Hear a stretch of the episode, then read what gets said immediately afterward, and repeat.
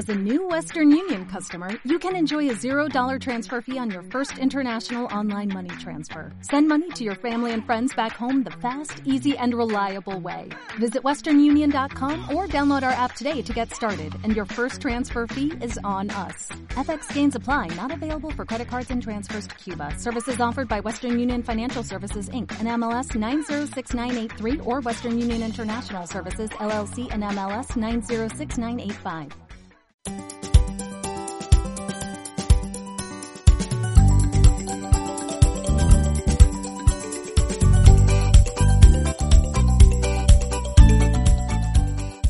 Los correos del jardinerista.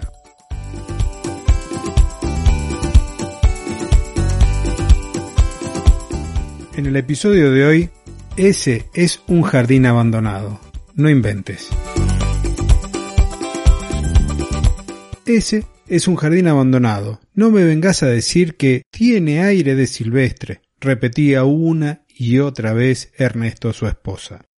Marina lo tenía claro, y sabía que lo que estaba haciendo en su casa estaba acorde a lo que buscaba. No era un pedazo de tierra liberada a la naturaleza para que ella interviniera.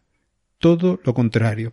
Estaba unas cuantas horas a la semana trabajando con las plantas, y algunas más de la necesaria por dos razones. Primero, disfrutaba con cada célula de su cuerpo el estar en contacto con la tierra y las plantas. Y la segunda, para no escuchar a Ernesto que desde que se jubiló no hace otra cosa que ver partidos de fútbol.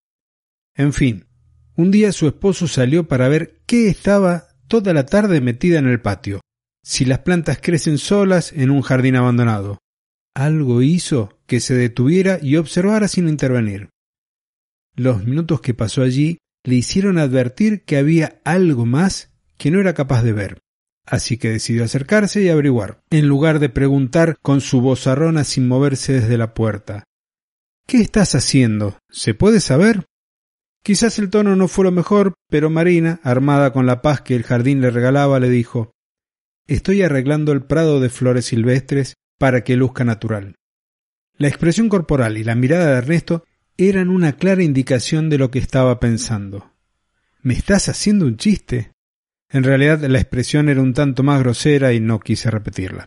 En un primer momento la explicación no fue muy convincente, pero cuando llegaron más descripciones, entendió que para que el jardín luciera de esa forma tan natural, había que trabajárselo. No es un jardín el que se deja crecer libremente. Imitar a la naturaleza en esas composiciones armoniosas tiene su mérito. Hoy el jardín luce más bello que antes, ellos están trabajando en cada detalle y planean construir un estanque para el año entrante. Ahora te digo a ti, si querés tener un jardín silvestre y no sabés la diferencia entre este y uno de fácil conservación o un jardín productivo, tenés la colección de audios de la impronta del jardín que te dejo el enlace en las notas del episodio. Pero también puedes conformarte con solamente tener césped y un árbol. No será lo mismo, pero si a ti te gusta, y el postdata de esta carta, el prado con flores silvestres suele confeccionarse de dos formas. La primera es sembrando una mezcla de semillas florales con gramíneas seleccionadas previamente, en este caso por ti, o incluso por alguna de origen comercial.